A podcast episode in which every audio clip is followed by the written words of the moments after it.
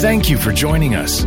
Our goal at Church of the Rock is to help you know God, live free, and find purpose. To learn more about us, please check out our website at churchoftherock.ca or stay connected with our free app available for Apple and Android devices. So today I'm starting a brand new series called Jesus Rocks. And, uh, you know, I think what Jesus, I say Jesus rocks, I kind of mean literally. I think if you want to look at the most unapologetic song about Jesus in the rock world, it's got to be Jesus is Just All Right. How many of you know that song? How many of you love that song? Uh, skill testing question. When I say Jesus is Just All Right, you think of what band? Different people said different things, and you'd be all right. By the way, most people think it's Doobie Brothers. Here's the interesting thing about that song Jesus is Just All Right was written in 1966 by the Art Reynolds Gospel Singers. And it was a Christian song and a Christian band. And uh, understand this you know, people misunderstand the title. Jesus is just all right. It's like he's just okay. That's not what it means. For those of us that grew up in the 60s, all right was like awesome today. And people used to say, all right, all right, just like everybody says awesome today. So if I was to say Jesus is just awesome, that doesn't mean just okay, does it? Same thing with Jesus was just all right. So it came out, the song, in 1966. It was re-recorded by the Byrds in 1968, then re-recorded again by the Underground uh, Sunshine in 1970. Then it came out as with the Doobie Brothers, big hit. It was a big album. Uh, there's the, the album cover of it there. Listen to the music. They put it right on their album. Jesus is just all right. And then it was done by the Ventures, by DC Talk, by Stryper, and more recently by Slowhand himself Eric Clapton. Now, here's my point. If the Doobie Brothers and the rest of these rockers aren't ashamed of singing about Jesus, why would we be? And so we're going to talk today about Jesus rocks. Now, I will remind you, Matthew chapter 16, Jesus is having a discussion. He's probably been two years with his disciples, and uh, he's been doing miracles, doing this stuff. You remember that he never revealed who he was. He called himself the Son of he called himself the Son of Man, not Son of God. So one day he asked his disciples, he says, Who do men say I, the Son of Man, am? And they said, Well, Jeremiah or Elijah or John the Baptist or one of the prophets. He said, Yeah, yeah, yeah, yeah. But, but who do you say I am? And Peter, who was Simon, he speaks up and he says, You are the Christ, the Son of the living God. And Jesus is flabbergasted. He's floored because this is coming from the guy who gets every question wrong. And he gets this one right. And he says, Blessed are you, Simon Bar Jonah. That was his name, Simon, son of Jonah. He says, Blessed are you, for flesh and blood has not revealed this to you, but my Father in heaven. Sidebar on this point, no one ever figures out who Jesus is without God showing them. That's why you can't argue people into the kingdom of God. And so he's very excited. Peter has got this, so he continues. And this is what he says. He said, Also I say to you, you are Peter. He changes his name from Simon. You are Peter. And upon this rock I will build my church, and the gates of hell will not prevail against it. And we have people, even today, that say that Peter was the rock in which the church was built on. Don't think so. For one thing, grammatically it's not correct. We have Peter, the word Peter is, is the word rock, but it's the word Petros. It's in the diminutive, it's in the small form, meaning it is a small rock. So he says, Behold, you are Peter, you're a small rock. And then he says, Upon this rock I will build my church. And he uses the augmentative, which is large, or in other words, he says, Upon this rock, or Petra, I will build my church. And so if you ever go to the Middle East and you go to Jordan, you can go to the city of Petra and it will look like this. It's a city literally made out of the rock. And as Crocodile Dundee would say, this is a rock. That's a rock, right? We have Jesus building the church upon the rock, not the stone. Peter's a stone, he's a piece of the rock, he's not the rock. The rock, of course, that he was referring to was the fact that Peter figured out that he was the Christ, the Son of the living God. That is the rock. Who is the rock, it says in the Old Testament? But the Lord is the rock. He is my rock and my fortress. There is no other. So the only explanation for who the rock is, is Jesus himself. I'm not going to say any more about that. I think you get that. So then Jesus tells a parable. And he says there are two men. One builds his house on the sand, the other builds his house on the rock, and the one who built the house on the rock, that was the house who stood. So, what we're going to do in this series, Jesus Rocks, is I'm going to tell you how to build your house on the rock. And I'm going to take the word rock, R O C K, I'm going to use it as an acrostic. And here's my four message titles. We're going to talk about how Jesus R restores your relationships, O uh, overcomes every opposition, C creates in us character, and K keeps us kingdom minded. Kingdom minded. So today we're going to start with the first one Jesus restores our relationships. Here's what I think happens when we look at Jesus and the mission of Jesus. He did a lot of things. He had a lot of things to say. He did a lot of preaching, told a lot of stories. But fundamentally, this is what he came to do. His singular mission was to reconcile man to God and man to mankind, to his fellow man. And that is the picture of the cross, right? What did he say? That you should love the Lord your God with all your heart, all your might, and all your soul, and all your strength, and to love your neighbor as yourself. And the cross is the picture of that man to God or mankind to God relationship and this man to man relationship. So you look in the Bible, Adam and Eve were doing pretty good for like five minutes until the fall. And then we look at the fact that they were broken off from the relationship with God and what happened to their human relationships. Well, let's talk about it. First two sons, what were their names again of Adam and Eve? Cain, Abel, how'd that work out? Cain kills his brother Abel. You go a little further. You got Jacob steals his twin brother Esau's birthright. You have Saul trying to kill his son in law David. You have David who has a son named Ammon. Ammon rapes his own sister Tamar. Absalom, David's other son, kills his brother Ammon. The list goes on and on and on. Why are we such miserable and horrible people? Because we live in a broken world of broken relationships. And when, when people have a broken relationship with God, they'll have a very hard time having a good relationship with other people. So, funny story Kathy and I were watching one night a documentary on Hitler. Love stuff like that. And it wasn't about his military prowess, it was about his personal life. And they were talking about his girlfriend, Eva Braun. And she had kept a diary. And in her diary, she writes that her and Adolf Hitler had a very good relationship. I started laughing during this documentary. I turned to Kathy and I said, Who were her other boyfriends? Genghis Khan and Attila the Hun? she had a good relationship with Hitler? So, anyway, the next day, I'd forgotten all about the documentary. The next day, we were having a conversation, and it got around to our own relationship. And so I'm um, you know, a little insecure in my relationship, as most men are. And so I turned to Kathy and I said, I've been a pretty good husband, haven't I? She says, Well, you're not bad but you're no Hitler. That's a true story. So here we are. We're in, in Ephesians chapter 2. I'm going to read you a verse. I'll warn you up front. It's going to totally confuse you. But let's read it anyway. Ephesians chapter 2, verse 13 says, But now in Christ, you who were once far off have been brought near by the blood of Christ. So far, so good. For he himself is our peace, who has made both one and has broken down the middle wall of separation, having abolished in his flesh the enmity, that is, the law of commandments contained in the ordinances, so as to create in himself a new man from the two, thus making peace, that he might reconcile them both to God in one body through the cross, thereby putting to death the enmity. How many of you are lost halfway through that? Yeah, yeah, I lost you all. I mean, that's a very complicated verse. You go, say, what? I got the first part that we were once afar off and we've been drawn near by the blood of Christ.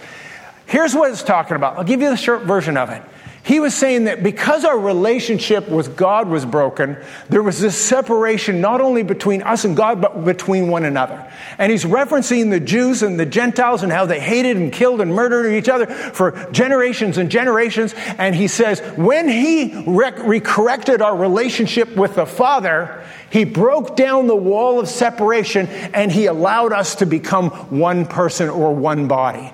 That's all he's simply saying here is that we're all in trouble. And his dual mission was to reconcile mankind to God and mankind to his fellow man. It's really that simple. So, I'm going to talk about four things today. That was my introduction to the whole series. Here's what we're going to talk about today. Uh, restoring relationships is going to take four things. Number one, meaningful relationship is built on intimacy. Number two, good relationships can resolve conflict. Number three, stable relationships rise above uh, sensitivity. And number four, enduring relationships require forgiveness. Relationships are a lot of work, and uh, this kind of illustrates that. But let's talk about the first one. Uh, it says that meaningful relationships require intimacy. See, if I was to ask you what your basic human needs are, you would say things like uh, water, air, shelter, food. Those are, I can live on those things. The fact of the matter is, you can live for a while on those things, but we actually have a profound need for relationship and, in fact, intimacy. And without a certain level of intimacy, you can't live and you can't live long. And we know this because in 1990, the Iron Curtain came down. And we found and discovered these pictures and videos of these orphanages in Romania that were institutional orphanages with hundreds of kids in cribs. And they had all their basic needs. They had food, they had water, they had shelter, uh, they had air. But the mortality rate was 40%. And they discovered that the reason these children were dying in these orphanages is because they did not have human affection. And we have this need for it, and we actually have a need not just for relationship, but for a certain level of intimacy, and we're hardwired for it. Now, uh, when I say we're hardwired, I mean literally. Science has discovered this. I'll tell you what they call it. They call it mirror neurons. And what happens is we have these neurons in our brain. They're, they're real things, nerves. Uh, there are physiological neurons.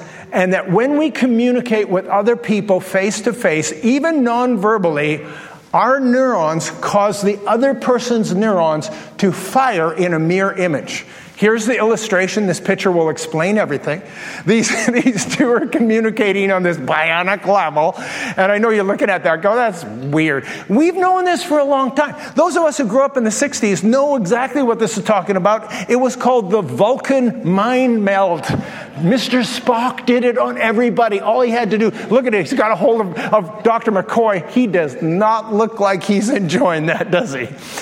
Mirror neurons. I'm not sure he's mirroring what's going on here.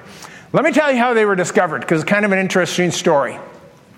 So they've found out that as they're measuring brain waves and uh, neurological behavior, they've found out that if I was to take a bottle of water and I was to open it up and I would start to drink it, I have neurons that fire in my brain that telling me that I am actually drinking water. If you were watching me do that, and you were thirsty, do you know that the exact same neurons would fire in your brain? It's very fascinating. They've discovered how this works. And Seinfeld did a whole episode on it. Have you ever noticed that Seinfeld does episodes on everything? I am currently working through all nine seasons. I'm binging them. It's so much fun. I learn a lot of stuff for my sermons this way. And there's a, there's, a, there's a particular episode in the ninth season that cracks me up. And Kramer, Cosmo Kramer, he decides that he, as, a, as, a, as a moisturizing cream, he was going to use butter because it's natural and it's wonderful. He starts smearing his whole body with butter. And then he goes up on the roof to suntan and he falls asleep. And when they go up there and they find him, he's been sunburned and he smells like roast turkey. and they say, What's that smell? I think it's roast turkey. It's a hilarious episode. And then, of course, you know Newman. He lives upstairs. He's the postman who's always hungry. And every time he looks at Kramer, he can't stand it because he s- smells like roast turkey and he starts to water. His mouth starts to water because he's hungry. And this is the scene from it. It is so funny. He, he turns into a turkey and he turns to him and goes, Hi, buddy. It's so funny. Uh, but that's just for fun. Uh, I want to talk to you about how these mirror neurons work on a personal level. And what happens is when we interact with people without saying a word, oftentimes people will mirror the, the, the, the effect that's coming from them from across. Now, I'm just going to demonstrate. I'm going to pick right on the front row here. They're all laughing. They're all smiling. It took me like half a second. I just smiled at them. They were pretty grumpy there to start with. And, uh, and, and, I smiled at them, and all five of them lit up in a big smile. They couldn't help themselves. They can't stay grumpy because as I made eye contact, if I hadn't been looking at them, it wouldn't have worked. But as soon as I looked at them and I smiled, up came the smiles. They started giggling. They started laughing. I do have this effect on women, though, just so, just so you know. I have that way about me, I guess. And so, so you've all seen this at the airports. It's very strange. How many of you have witnessed this? I love to watch them coming down the escalator at the Winnipeg airport, and you see the person greeting the person who's arrived from somewhere. It's more women that do it than men, but you'll see them do this. You've all seen it. Ah! How many of you have seen that? And as soon as this person starts going, ah, the other person, without thinking about it, starts going, ah! and they're, they're screaming and they're moving towards each other. And I'm watching this and I think, I can't imagine a guy doing that. And, and, uh, but anyway, what's happened is the mirror neurons have fired, and this, this intimacy, this excitement, this closeness happens as a result of this. And so I got to tell you this story. I, uh, you know, I used to tell stories about my kids, but they're old and ugly and boring now. And so I tell stories about my grandkids because they're cute and precious and wonderful. And so I have three grandkids. You, you maybe know that. And I have two preschoolers. And uh, I'll just be honest with you uh, as a grandfather, you're useless. I mean, you have no use and no value. Unless I bring them candy or like McDonald's, they might say hi to me. Uh, but when we come in the door, when they see Kathy, Kathy's one of their caregivers. She goes over twice a week and plays with them all day long. So she's a playmate. So when we walk in the door and they see Kathy, this is what they do. Ah! When they see me, they do this. They literally looked the other way and walked by. I thought, I'm not enjoying this, so maybe I'll do, put a little bit of effort into the third one. So we have a third grandchild. She's now 10, 10 months old. And uh, her name is Margot, and uh, I adore Margot. She's just so cute. And here, she doesn't know any better than to ignore me. And so I can pick her up and I can hold her. And I realize with a name like Margot, it's French, that I probably do better speaking to her in French. She doesn't speak English anyway. And so I speak to her in French. And so I go, Bonjour, Margot, mon petit. Comment ça va? And I'm talking to her in French the best I can. And she doesn't respond back in French, but she seems to be getting it. And uh, so we have this thing, and I hug her and stuff, and I just shower affection on her because she's so cute. So then the other day, I was over at the house and I was working with my son in law in the backyard, and Kristen, my daughter, came out of the house and she was carrying Margot like this. And I looked up, we were just a few feet away, and I looked up, and Margot's eyes locked with my eyes, and she reached out her arms like this to me. And I went over and I picked her up, and she buried her head in my neck. And Kristen said, I have never seen her do that with anybody else ever. To which I said, Kristen, mirror neurons. we are communicating on a subconscious neurological level that you will never really understand. and it was so fun and so precious for me. And she really does adore me. I've managed to make this connection. And these connections are real. And you can't be super close. You can't be intimate. By intimacy, I don't mean like the Marge Simpson meaning sex intimacy. I'm talking about just a closeness. And you can't have closeness with every human being. But you have to have a few people in your world, in your life, that you have some level of intimacy with. So here's the big question. How do you move from superficial relationship to meaningful relationship that has some level of intimacy? And the answer is camping. Camping will always produce intimacy because camping creates closeness and closeness creates intimacy. You know what it's like to go camping. How many of you camp?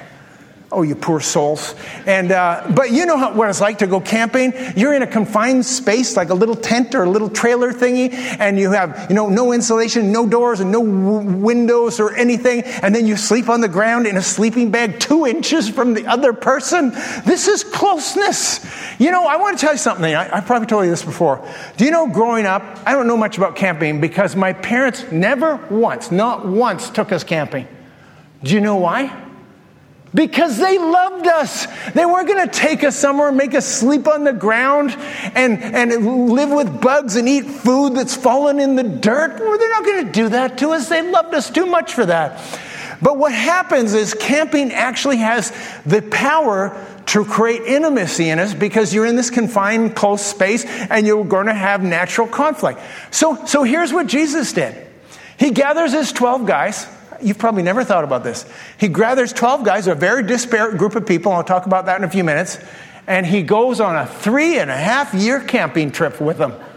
Right? I mean, every time you look at them, they're around the campfire, they're sleeping outside. I mean, I don't even get that. I mean, imagine going to a campground and paying to sleep on the ground.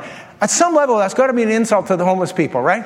But Jesus does this for three and a half years with his disciples. You say, oh, I saw them in the house a few times. They were eating. Yeah, they stopped in some relatives for meals. I mean, did they ever, ever bathe? I don't see any record of them bathing. They had no showers. Ever, I mean, can you imagine how much these guys stunk? I mean, you stink. I mean, men stink at the best of times. When they're camping, they're disgusting. And these guys are spending three and a half years on this trip. So then John's writing about it one day. He's talking, they're talking, oh, let me, let me ask you this. What is John called? The apostle of love, the apostle of love, right? And who knows what he refers to himself? He literally calls himself the disciple who Jesus. What's that all about? The disciple. Oh, by the way, I'm the disciple who Jesus loved. So when I tell stories, I'm going to refer to myself as the disciple that Jesus loved. How would you like it if I showed up on Sunday morning and I said, Hi, I'm Pastor Mark, the pastor that Jesus loves? You, you all think there's something wrong with that. Doesn't matter. John's doing this. So he's writing Book of John. He's telling a story. They're on a camping trip, and he's telling this story. They're sitting by the fire one day, and it says, And the disciple who Jesus loved laid on the ground beside Jesus with his head on his breast. Now, I don't know about you, that makes me uncomfortable just reading that story. That this, these, these, these guys were fishermen. These guys were rough and tumble. They were strong and they mucked around with fish. He probably still smelled like fish after all those years. I mean, you never get that smell out of you.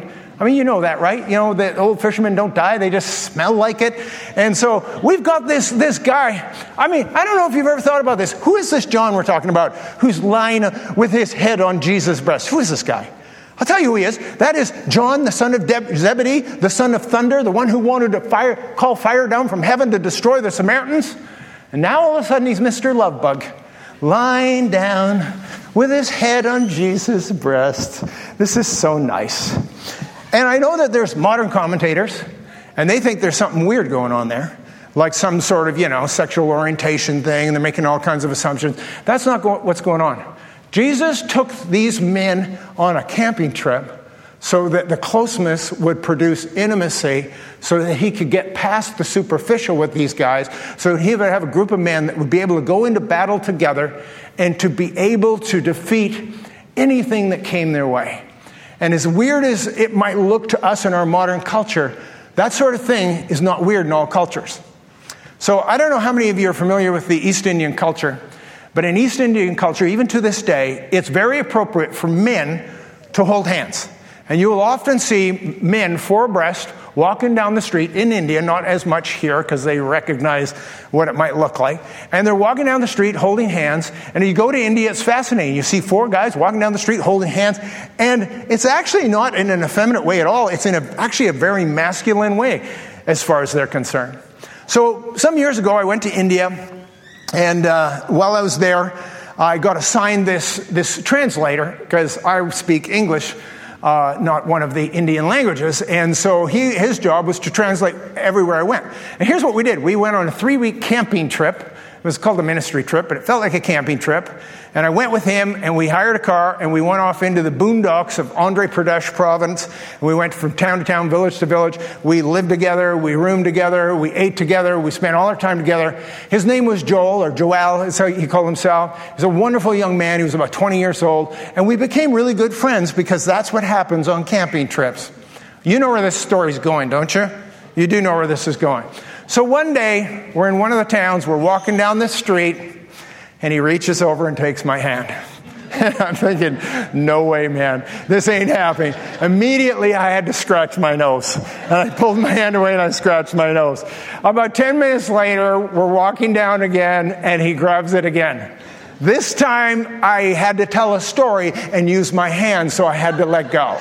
So I did that. The, the, third time, we're still walking along the same direction. Third time, maybe five minutes later, he takes my hand again. He's telling me that we're friends. He's telling me that we love each other. And so he takes my hand the third time, and I went, All right, not doing this, Joel. It ain't gonna happen. I know in your culture, this is what you do as men. In my culture, men don't do this. I have a reputation to uphold, and I'm not going there, even in India. I kind of threw him back a little bit. I said, I love you, man, but I am not holding your hand. and here's the, the, the point I want to make for him, it was not inappropriate. He was showing me that we had connected. We had connected on a personal and a meaningful level. We had gone beyond the supernatural. For me, I was uncomfortable with actually holding his hand, but I knew what he meant. And the, the point I'm making is we live in this culture where people have a hard time with intimacy. People have a hard time with meaningful relationships. And maybe we need to get past some of that. And I'm not suggesting men, you should start holding hands, probably a bad idea. And uh, I'm going to love you. I will hug you in the foyer. I will not hold your hand, so don't try. Five people tried already this morning. Uh, it ain't going to happen. Uh, but maybe we need to get to that point where we actually have some proper and intimate relationships with people of the same sex. And we get past all of this malarkey out there that it's some sort of sign of this, that, and the next thing. We have a, a need of some uh, personal, intimate relationship, not with everybody, but there's a few people in this world that we need it with. You know, uh, one of my favorite stories comes from the world of football. Any NFL fans in the room? You would recognize this name, Vince Lombardi. He was the legendary coach of the Green Bay Packers. When I grew up in the 60s, he was the most winning coach there was. The Green Bay Packers won the championship. Every, there was no Super Bowl then, but every single year they won the championship. He took this team with a 25% win rate, took them up to a 75% win rate, and people all asked him, they said, Vince, how have you done this with this losing team? How did you do it? He says, let me give you the secret.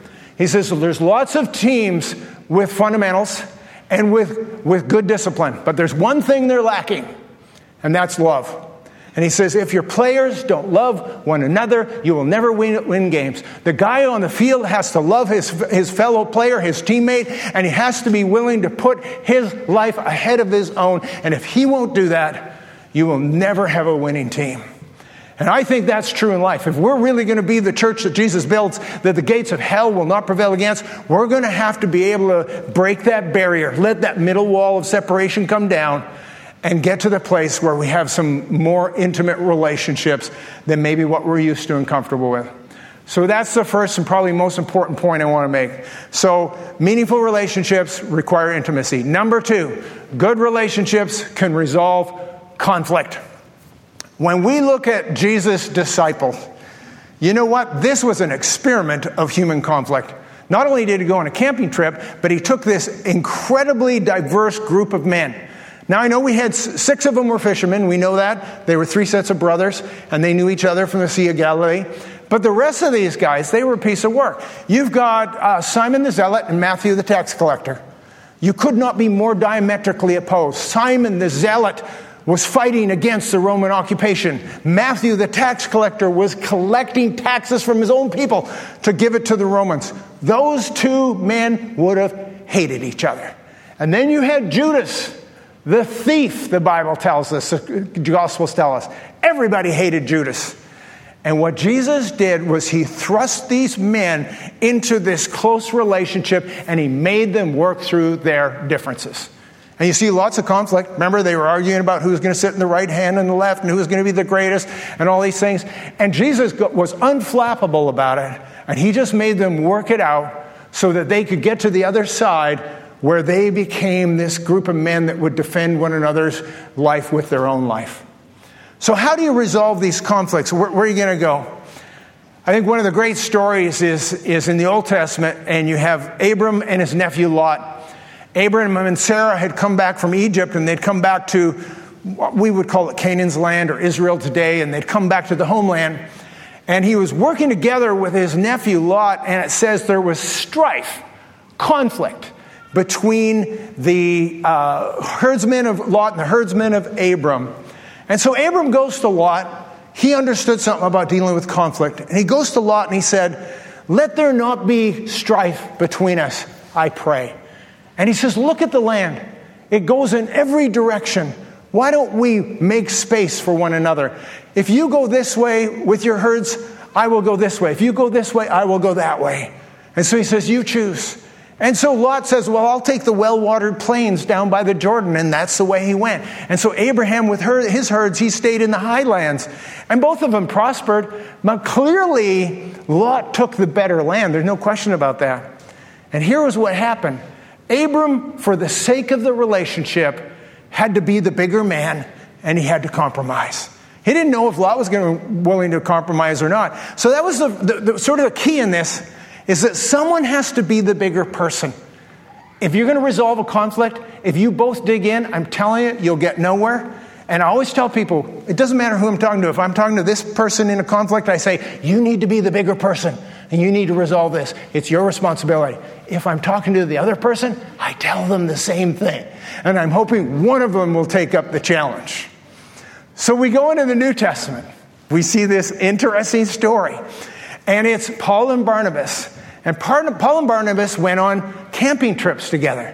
Now they call them missionary journeys. They can call them whatever they want. I know what they were. They were camping trips. And they would go on these missionary journeys that were camping trips and they would go off together. And do you remember when they, they, they took someone? They took Barnabas's cousin, is who he was, and his name was John Mark. And so they go off on this camping trip, but what happened was John Mark, he got homesick. And he went home. He had went run home to mommy because he was a mama's boy. That's what happened to him. And so, anyway, they carried on with their missionary journey. It went well. They come back. They're at home base. They're ready to go out on their second missionary trip slash camping trip. Barnabas wants to take John Mark again. Paul says, No way, Jose. Not taking that loser. He's a mama's boy. Let him stay home with his mama. He's not going camping with us. Well, it says that the contention became very great between these two men. So much so that they had to depart from one another. They could no longer work together. They did not resolve this. So here's my question for you. When you read that story, or I just told it to you, who was right and who was wrong? Was, was Paul right or was Barnabas right? And do you know what the answer is? It doesn't matter. See, one of the big problems we make, one of the big mistakes we make in relationships is we need to be right. And being right I'm telling you, it's a setup, it's a relationship killer. And what happens is people dig in their heels, and neither of you will compromise, and I have to be right, and I'm not budging from this. And when you make that, that conclusion, when you come to that place that you're not willing to compromise and you have to be right, you're in trouble. And I'm telling you, here's what I'm going to say to the men. If you're a married man in this room, you have a decision to make. You can be either right or happy, but not both. you can think about that one. You really can. You know, it's like the old saying if a man is in the forest and he says something and there's no woman there to hear him, is he still wrong? Yeah, probably. But here's what I want, to, tell you on this point. It's very important. There is no virtue in being right. There's no value in it. There's no virtue in it. I'm going to tell you a terrible story, true story. It's not encouraging at all, but I want, want you to hear it. So on Pembina Highway here, we have a lot of schools along Pembina Highway. There's cross rocks. You push the button, and the yellow lights blink like that. And a few years ago, a kid was coming out of the school. He got to the sidewalk. He pushed the button. The lights went. A couple of cars stopped. He stepped out onto the street and got hit by a car and killed. My question for you, very tragic story. I'm not making fun of it in any way. My, my question for you was Was he in the right? And the answer was he was in the right. The other guy was in the wrong. But he's also dead. And so being right is not a virtuous thing. Why do we have to be right all the time? And so we had this two year COVID pandemic we went through, at least two years, and everybody was at everybody's throats. Did you notice that? We were all arguing about everything. We all found things to argue about. And I realized people were taking positions on things. And there was people taking positions on masks and vaccines and mandates and all this, and, and people on the other side. And I looked at my life, and they were kind of split down the middle. I had friends on both sides, I had family on both sides. And I made a decision that I was not going to let one of those friendships fail. And I knew what I had to do to restore those friendships, to maintain those friendships. I had to desire not to care if I was right or wrong. And so what I started doing was I would say to people, they would tell me where their position is and whatever. I would say stuff like this Well, you're probably right. Were they right? Of course they're not right. I'm always right. They can't possibly right. But it doesn't matter whether I'm right or wrong because there's no virtue in that. So I say, you know what? You're probably right. You know what, how that made them feel? Really good. They like it when their pastor tells them they're right. And then I'd have the same argument with someone on the other side say, You're probably right. Are they right? Of course they're not right. I'm the right one that's right. I told you that already. But what happened as a result of this, I managed to get through this without destroying a single friendship. And I told people this in the middle of the pandemic. I said, you know, we're arguing about this stuff. We're arguing about masks. In six months, nobody's going to be arguing about masks. It's not going to matter. And we're going to look back at this. And remember, we were arguing about masks? That was weird. I said, there's going to come a point where it's not even going to matter. Now you look around you today. Is anybody arguing about masks? People wear them, people don't wear them. Nobody cares. Nobody arguing about it. You know what the moral of the story is? I was right. That's the moral, that's the moral of that story. So the second thing in here is that good relationships know how to resolve conflict, and I've given you a few keys on this. I'm going to crash land these last two points. Don't look at your watch and think I got another hour, although I could do it. And, and the third point is this stable relationships rise above sensitivity. This is what Jesus told us about the last days. He said, You will hear wars and rumors of wars and the love of many will grow cold, and people will hate one another, and people will be offended with one another. And when I look at our world today, we're seeing exactly that. We're seeing the wars and the rumors of wars and the pestilences and the famines and all this thing. I see the love of many growing cold, and there's one thing I see all around me is everybody's offended at everything. Have you noticed that? Everybody wakes up in the morning, they're already offended before they get out of bed. And they're just waiting for you to say something or do something so they can be mad at you. We now live in this hypersensitivity as a culture where people are, have this hair trigger. And if you say something that crosses me about anything about me, my race, my color, my language, my, uh, my sexuality, my hair color, it doesn't matter what it is. We go nuts. We have this hair trigger. We get so upset about every little thing. I'm telling you, it is so detrimental to us. This sensitivity is killing us. It's an absolute relationship killer.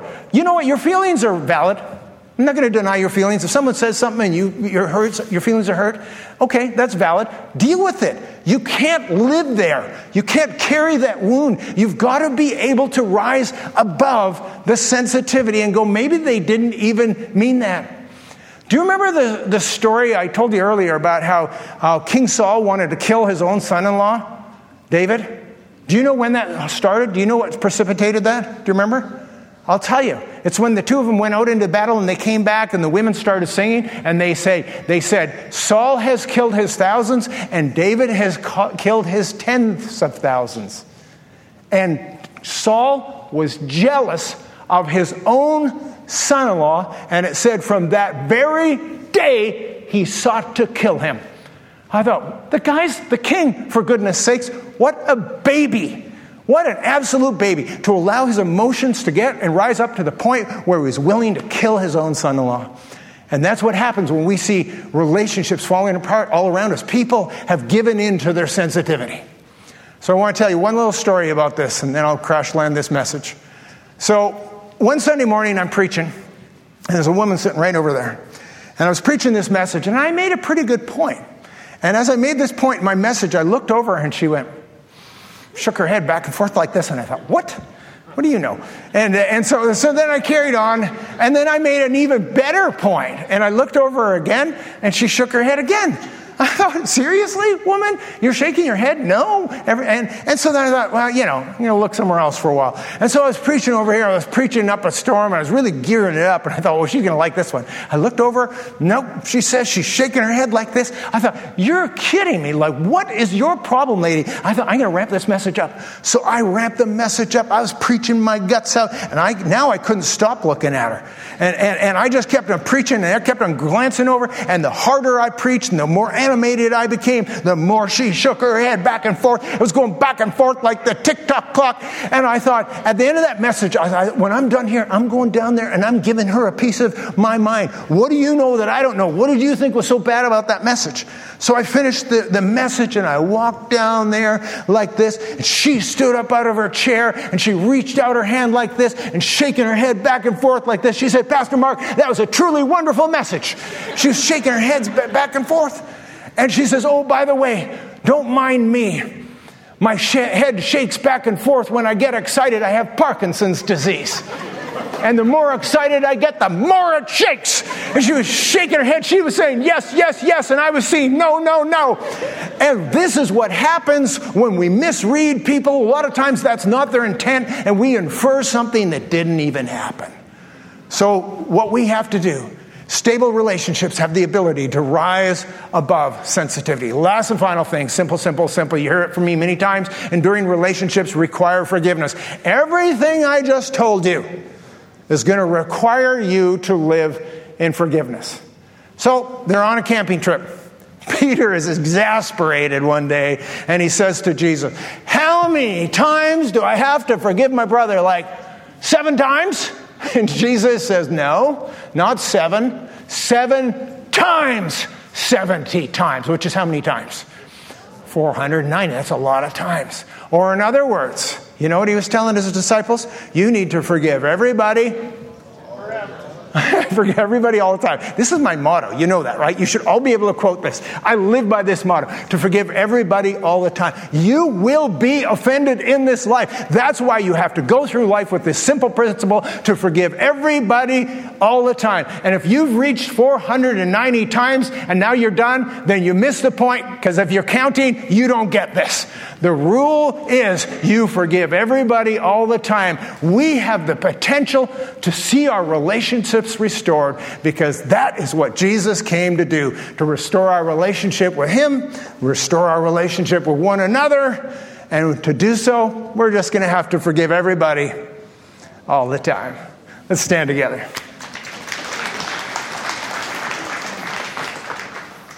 All right, I need you to close your uh, eyes and bow your head just for a moment. I know that was an awful lot of information for one sermon, but it was a gooder. So, we talked about this point about whether we have a relationship restored with Jesus. We were once afar off, but He has drawn us near through the blood of Christ. And if you're in this room and you haven't taken the first step and restored that relationship with God, you haven't invited Jesus into your life to be your Lord and Savior, I want to give you an opportunity to do that.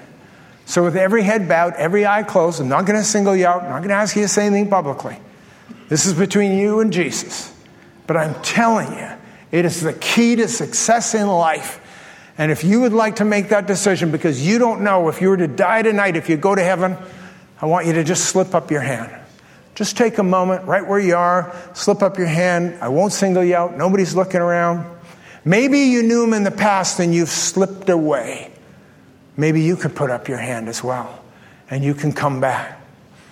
All right, here's what we're going to do we're going to all say a prayer together. And if you raised your hand or didn't, we're all going to say it together. Let's pray.